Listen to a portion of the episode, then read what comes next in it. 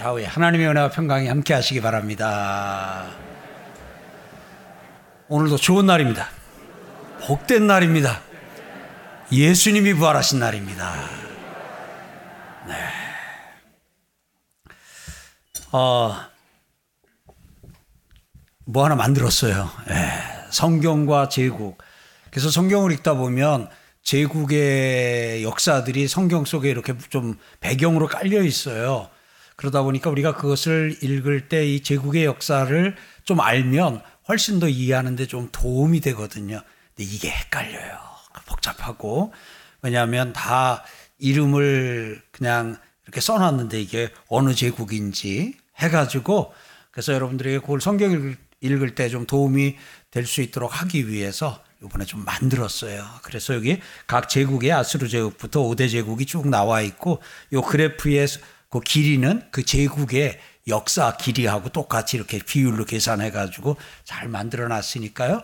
예, 예배당 곳곳에 비치되어 있습니다. 하나씩 가져다가 옆에 놓으시고 성경 읽다가 궁금하시면 그 관련 내용 나오시면 참고하시기 바랍니다. 잘 갖다 사용하시기 바라고요. 아, 오늘 마가복음 말씀을 쭉 읽었는데요. 오늘 아, 사회자들이 이렇게 긴 본문, 아마 설교 시간에 성경 본문으로 가장 긴 본문이 오늘이 아닐까 싶습니다. 네, 그러면 여러분들은 걱정을 먼저 하시겠죠. 야, 오늘은 설교 엄청 길겠구나. 네. 주일 저녁이면 아, 부활 주일 저녁이면은 성가대가 칸타타를 하나님 앞에 올려드렸습니다. 근데 오늘은 아, 성가대에 칸타타니까 없는 날이라서 성가대의 칸타타를 대신해서 예수님의 그 고난 여정서부터 시작해 가지고 예수님의 부활까지를 우리 목사님들 사회 보는 목사님들이 아주 낭낭한 목소리로 여러분들에게 읽어 드렸어요. 설교 길까봐 걱정은 안 하셔도 됩니다. 아, 오늘 예수님께서 부활을 하셨는데 오늘 예수님께서 부활하시기 전에 예수님께서 여리고에서 아, 베다니를 향해서 올라가셨습니다. 여리고에서 베다니를 향해서 올라가시면서 제자들과 나눈 대화가 있습니다. 그 중에 예수님께서는 제자들에게 무슨 말씀을 하셨냐면 내가 십자가에 죽을 것이다. 그리고 내가 제3일에 살아날 것이다. 하고 이 두 가지를 말씀을 하셨습니다. 이 두 가지 말씀을 하셨는데 제자들이 그것을 좀 알아듣지를 잘 못한 것 같습니다. 성경은 그들이 하나도 깨닫지 못했다고 기록하고 있습니다. 그리고 이제 조금 더 어, 이동을 하다가 지금 이제 길을 가는 중입니다. 조금 더 이동을 하다가 이제 그 어머니 세배대의 아, 두 아들들 어머니가 나와가지고 아, 야고보와 요한의 어머니가 나와서 하나들은 우편에 좌편에 앉게 해달라는 그 말씀을 그 이야기를 하지요. 그 가운데 예수님은 그 야고보와 요한에게 이렇게 묻습니다. 네가 나의 잔을 마실 수 있느냐? 두 번째, 네가 나의 세례를 받을 수 있느냐라고 예수님께서는 물으십니다. 그럴 때에 아, 야고보와 요한은 아주 망설이지도 아니하고 네, 할 수 있습니다라고 대답을 합니다. 나중에 예수님이 부활하신 후에 살펴보게 되면 야고보와 요한이 과연 그 말의 의미를 알고 할 수 있다 그랬을까 하는 의구심이 조금 들만합니다. 근데 나중에 그 세월이 지난 후에 그 야고보와 요한을 살펴보니까 알고 예수님의 말씀이 예수님이 하신 그 말씀이 어떤 의미인가 하는 것이 그 몸에서는 이루어진 것을 우리가 좀 보게 됩니다. 사랑하는 성도 여러분, 오늘 예수님이 아, 야고보와 요한에게 물으신 것을 오늘 여러분들에게도 한번 묻습니다.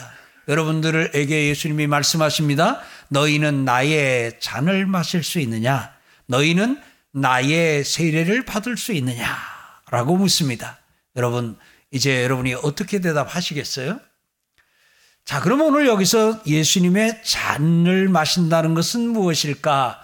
이 부분에 대해서는 오늘 예수님께서 겟세만의 동산에서 이 잔이 내게서 지나가기를 원하나이다라고 아, 고백하시면서도 잔이라는 표현을 썼기 때문에 오늘 그것은 아, 예수님의 고난을 의미하는 것이라고 그래서 그 잔은 고난의 잔이라고 우리가 이제 그렇게 쉽게 좀 아, 이해하고 또 그것은 아, 익숙한 내용이기도 합니다. 그런데 그 뒤에 너희가 나의 세례를 받을 수 있겠느냐라고 묻는 것에 대해서는 아, 얼핏 한 번 들을 때, 아, 하고 오기가 쉽지 않습니다. 왜냐하면 이미 예수님은 공생의 초기 때에 시작하시면서 세례를 받으신 분입니다. 그런데 그 세례를 받으신 예수님께서 그 세례를 받으신 예수님께서 오늘 너희는 나의 세례를 받을 수 있느냐고 물으십니다. 그러니까 너희가 나의 세례를 받을 수 있느냐고 물으시는 것은 아, 이게 무엇을 의미하는 것일까? 어떤 것을 의미하는 것일까라고 하는 궁금증이 생길 수 있습니다. 아, 문맥상으로 보게 되면 전체 문맥에서 이렇게 보게 되면 아 이것도 예수님의 고난을 가리키고 고난을 의미하는 것이구나 하고 우리는 좀 느낄 수는 있습니다.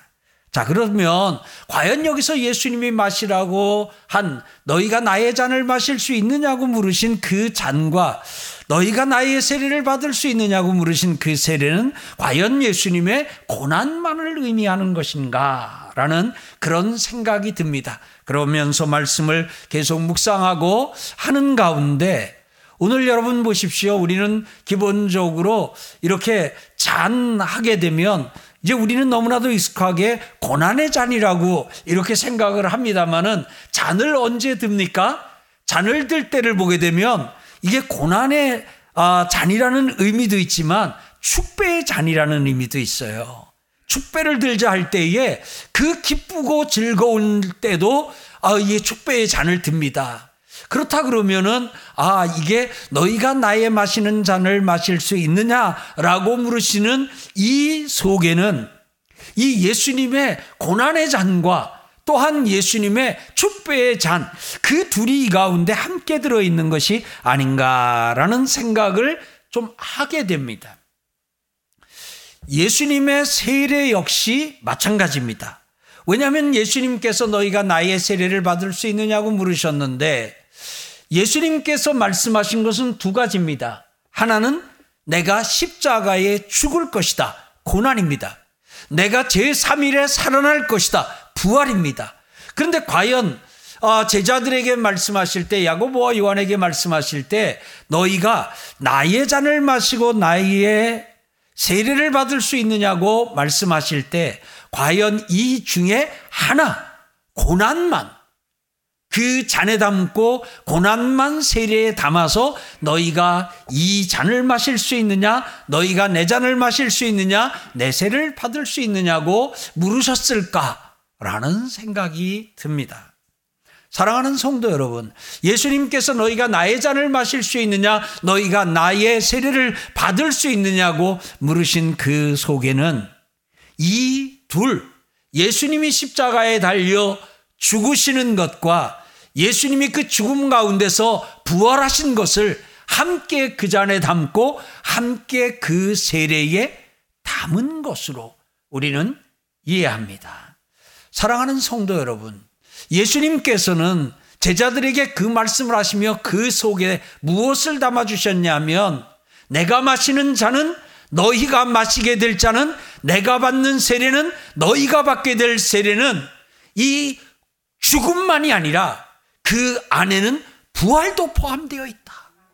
너희가 마시는 잔은 고난의 잔만이 아니라 너희가 마시는 잔은 영광의 잔이 될 것이다. 너희가 받는 세례는 죽음, 죽음, 고난, 죽음만이 아니라 너희가 받는 세례 안에는 부활도 들어있다. 그러면서 예수님은 중요한 일입니다. 잔이라고 하는 안에, 세례라고 하는 안에 고난과 부활, 고난과 영광, 죽음과 부활을 함께 담아 주셨어요. 이 속에는 뭐가 있냐면 예수님께서 너희는 알아야 할지니 고난과 영광은 둘이 아니라 하나다. 고난과 영광은 둘이 아니라 고난과 영광은 하나라는 주님의 말씀이 주님의 가르침이 그 가운데 들어있는 너희의 죽음과 너희의 부활은 둘이 아니라 너희의 죽음과 너희의 부활은 하나다. 함께 봐야 된다. 같이 봐야 된다. 하는 것을 예수님께서는 우리에게 말씀하고 계신 거예요. 예수님은 제자들에게 선언하신 겁니다. 내가 십자가에 달려 죽는다. 이거 분명히 사실이다. 그러나 죽음으로 끝나지 않는다. 나는 제3일에 부활한다. 아멘. 나는 제3일에 부활한다. 그래서 예수님은 동시에 십자가에 죽으실 것과 제3일에 부활할 것을 함께 말씀을 하셨어요. 그러면서 이것을 잔에다 담아주시고 이것을 세례에다가 담아 오늘 우리에게 주고 계신 것을 볼 수 있습니다. 사랑하는 성도 여러분, 우리는 실질적으로, 실제적으로는 한 번 죽습니다. 그죠? 그리고 우리는 실제적으로는 한 번 부활합니다. 사랑하는 성도 여러분, 먼저 이것에 대해서 여러분들과 제가 확실히 믿는 은혜가 있기를 주의 이름으로 축복합니다. 같이 합시다. 나는 죽습니다.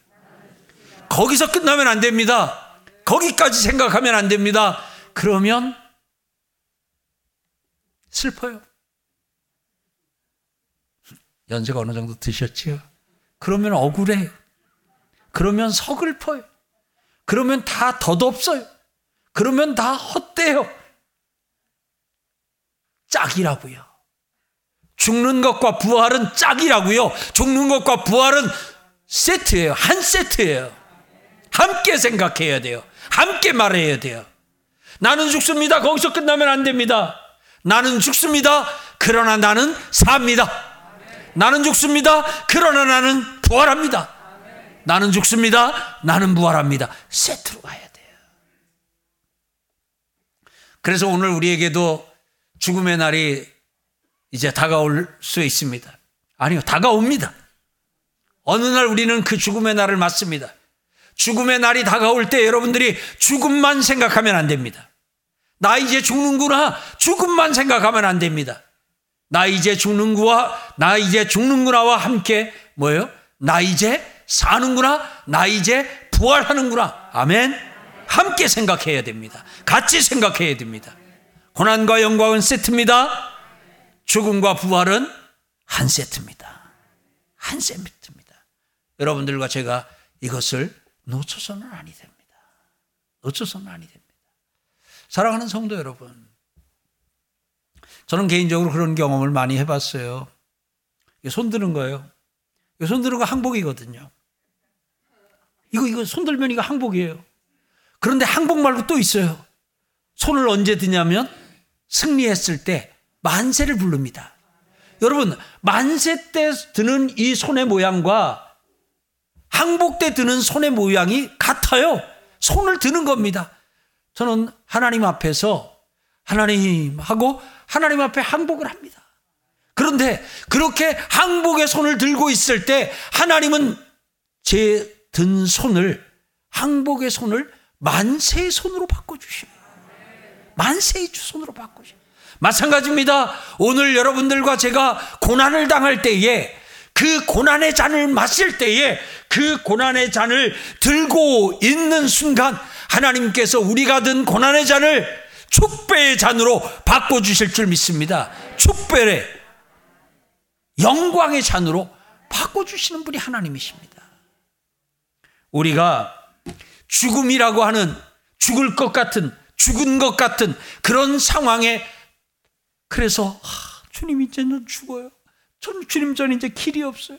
저는 이제 죽는가 봐요. 이제 끝인가 봐요. 그 가운데서 기억해야 됩니다. 부활을 봐야 됩니다. 부활을 생각해야 됩니다. 사랑하는 성도 여러분. 어떻게 보면 우리가 인생을 사는 것이 가만 돌아보면 우리가 사는 인생이 이 주님의 잔을 마시며 주님의 세례를 받는 것이 연속되는 것 같아요. 계속 이어지는 것 같아요. 계속 이어지는 것 같아요. 자, 보시자고요. 여러분들 가운데도 있고 주변에서도 있을 수 있어요. 어떤 사람은 태중에서부터 고난을 받아요. 본인은 태중에 있어서 기억을 못하지만 뭐 이 유산에 위험이 있다 해가지고 그냥 엄마가 그냥 한 임신하고 그냥 거의 누워서 그렇게 해가지고 태어난 아이도 있어요. 자, 그 아이는 그 뱃속에서는 거의 죽은 것 같았어요. 그냥, 예, 그냥 아주 고난이었어요. 근데 걔가 태어났어요. 태어나가지고 건강하게 씩씩하게 잘 살아요. 그럼 걔 뭐, 뭐 한 거예요? 부활한 거예요. 아멘. 부활한 거예요. 그러면 그렇게 한번 그렇게 그 태중에서 그렇게 고난을 겪고 태어나고 그리고 영광을 얻고 그 죽음에서 부활하고 그리고는 그 한 번으로 인생에서 아, 죽음과 부활의 경험은 끝이지요? 살아본 우리가 알잖아요. 지난날 우리가 돌아보니까 우리가 마셨던 그 고난의 잔, 그 잔을 하나님이 영광의 잔으로 바꿔주신 그 잔의 수를 우리가 셀 수가 없어요. 만약에 그 잔을 우리가 다 보관을 해 놓는다면 이 예배당도 그 잔을 담기에는 부족할 거예요. 참 많은 순간 이젠 끝인가 보다. 이젠 죽었난가 보다. 이제는 안 되는구나 하고 그리고는 그 상황에 떨어졌던 때가 우리가 있습니다. 떨어졌던 때가 있습니다. 그런데 어떻게 해요? 하나님께서 그 상황에서 우리를 다시 살려주셨습니다. 경험하신 분 아멘요. 살려주셨어요. 어떤 분은 몸이 그런 경우가 있어요. 우리 장로님도 그렇고 그야말로 거의 죽음의 문턱까지 아이고 이제는 장례 지내야 되는가 보다 하는 상황까지 갔었어요. 그런데 다시 살았어요. 다시 살려주셨어요. 그러면 뭐 한 거예요? 부활한 거예요. 이 몸의 그런 경험들을 한 성도들이 우리 교회 안에도 많이 있습니다. 암으로 투병하고 있고 하는데 그 직장에는 병가를 내고 치료를 받고 있는데 계속 휴가를 너무 오래 쓰고 계속 이렇게 못 나가니까 최소한도 회사에다가 그래도 내가 언제쯤은 좀 출근을 할 거라고 얘기는 해주고 싶어서 선생님을 만나가지고 저 제가 언제쯤이면 좀 회사 출근할 수 있을까요? 그랬더니 선생님이 출근은 무슨 출근입니까?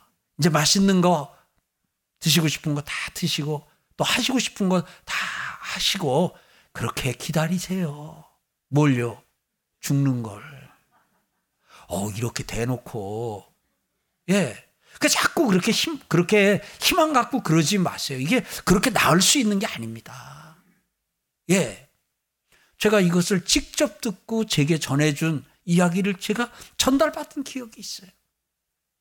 그러니까 그걸 들은 당사자, 이제 죽었구나. 이제 끝이구나. 그 소리를 들은 배우자, 그 소리를 들은 부모, 형제들도, 아유, 이제 다 죽었구나. 끝이구나. 아유, 어쩌나 하는 마음이 들었어요. 사랑하는 성도 여러분. 그런데 지금 살아 있어요. 지금 살아서 지금 벌써 한 10년째 살고 있어요. 건강하게 살고 있어요. 어떻게 된 거예요? 부활한 거예요.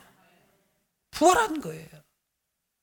그때 오늘 이제는 죽는 길밖에는 없습니다. 의사 선생님들 가운데도 이제 현대의학이 할 수 있는 일은 다 했습니다. 이제 의사로서 제가 할 일은 없습니다. 혹시 당신이 신을 믿고 있다면 이제 그 신께 도움을 구하는 길이 어쩌면 이제 남은 유일한 길일 수 있습니다. 우리 기독 의사이시면 예수를 믿는 의사 선생님이면 하나님께 이제 살려달라고 구하십시오. 이제 하나님이 손을 쓰시고 하나님이 힘을 쓰시면 몰라도 제가 도와드릴 수 있는 게 여기까지입니다. 이런 이야기를 듣습니다. 그럼 뭐예요? 사망 선고 받은 거예요. 그러면 죽은 거예요. 가능성 없대요. 가망 없대요. 사랑하는 성도 여러분. 우리 인생 가운데 여러분 우리 집안에서도 보게 되면 다 그 한 명씩은 또 한 뭐 사촌이나 또 조금 팔촌이나 조금만 이렇게 처갓집이나 아, 친가나 또 이렇게 시댁이나 살펴보다 보면 그런 일들이 우리 주변에 있어요. 사랑하는 성도 여러분. 뭐 한 거예요? 부활한 거예요. 뭐 한 거예요? 부활한 거예요. 사랑하는 성도 여러분, 우리 한번 여기 서서 뒤돌아봅시다. 뒤돌아보면 우리가 주님의 잔을 마신 것이 우리가 주님의 세례를 받은 것이 몇 번입니까? 얼마나 많습니까? 얼마나 많은 순간 우리는 그냥 이제는 끝난 것 같은, 이제는 다 죽은 것 같은, 이제는 절망스러운 상황에 떨어졌지만, 그런데 하나님께서는 그 가운데서 다시 우리를 이렇게 세우셨어요. 다시 살리셨어요. 이게 질병으로 몸이 사망에 처한 것 같은 상황을 맞기도 했지만, 때로 우리는 경제적으로 그런 상황을 맞기도 했습니다. 경제적으로. 관계적으로 그런 상황을 맞기도 했습니다. 도무지 이제는 살 소망도 살 희망도 없는 그야말로 그대로 그냥 들어놓버린 그런 날들도 있습니다. 그런데 하나님이 그 가운데 그냥 두지 않으시고 그 가운데 일으켜 세우셨습니다. 그럼 뭐 한 거예요? 부활한 거예요. 사랑하는 성도 여러분. 예수님의 자네는 예수님의 세례에는 이렇게 두 가지가 들어있어요. 여러분, 세례는 예수님이 받으신 세례는 지금 우리가 받는 것처럼 이렇게 약식 세례가 아니라 침례였습니다. 물 속에 완전히 들어갔다가 나오는 것입니다.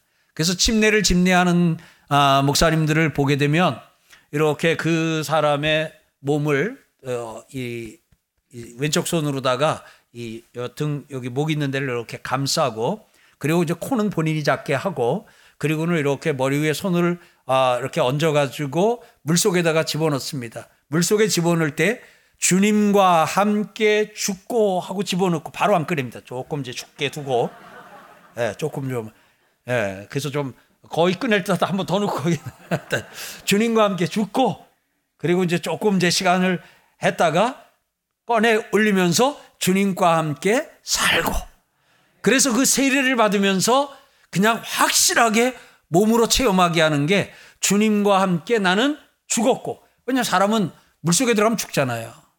물고기는 잘 사는데 우린 죽어요. 주님과 함께 죽고 주님과 함께 사는 그러한 것이 세례 안에 들어 있습니다.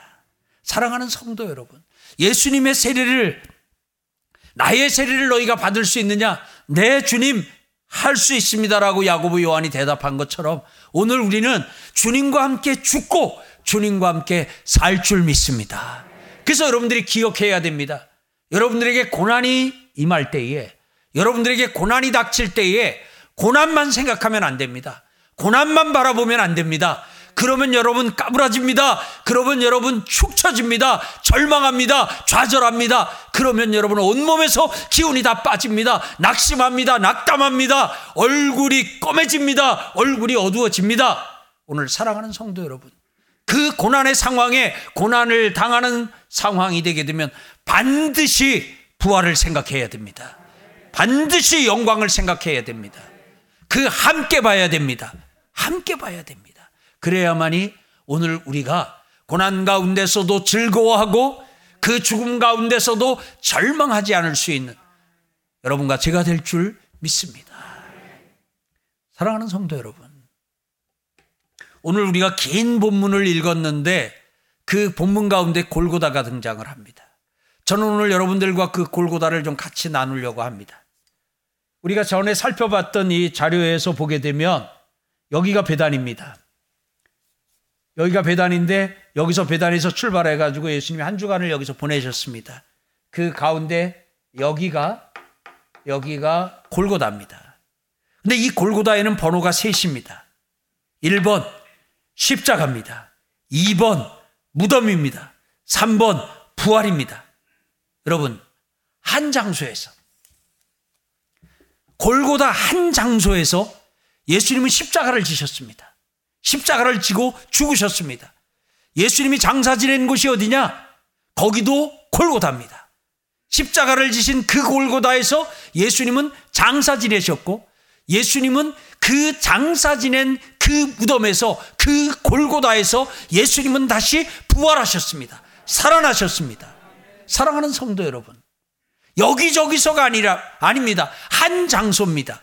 근데 오늘 우리는 골고다 하게 되면 예수님이 십자가 치신 것만 생각합니다. 골고다가 어딥니까 하면 예수님이 십자가를 지신 곳입니다. 거기까지만 대답하면 안 됩니다. 골고다가 어딥니까? 예수님이 십자가를 지시고 죽으시고 살아나신 곳입니다. 살아나신 곳입니다. 사랑하는 성도 여러분, 여러분들의 몸과 제 몸이 골고다입니다. 여러분들과 제 몸에 제 몸이 골고다가 될 때가 있습니다. 우리의 인생 가운데 그런 날이 있습니다. 그런 때가 있습니다. 어쩌면 지금이 그럴 수 있습니다. 기억해야 됩니다.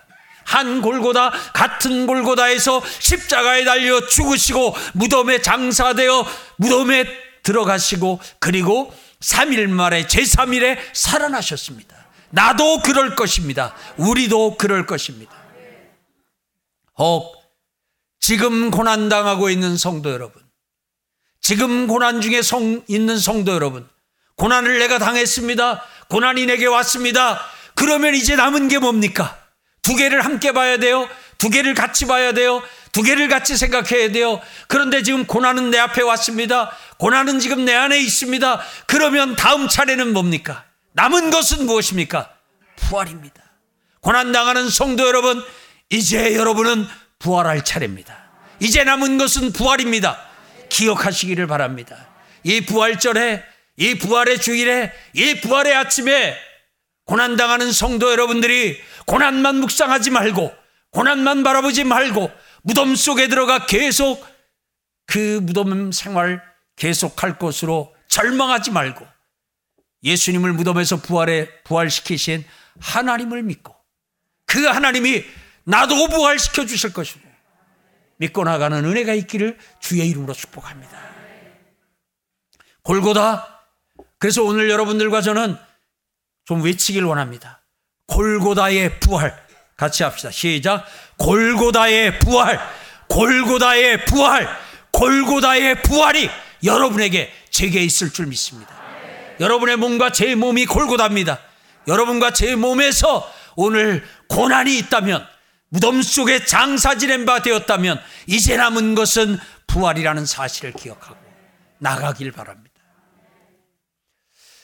제가 오늘 9시 예배를 아, 설교하러 올라오려고 하는데 이석진 목사님이 저 떡 하나 드시고 가래요.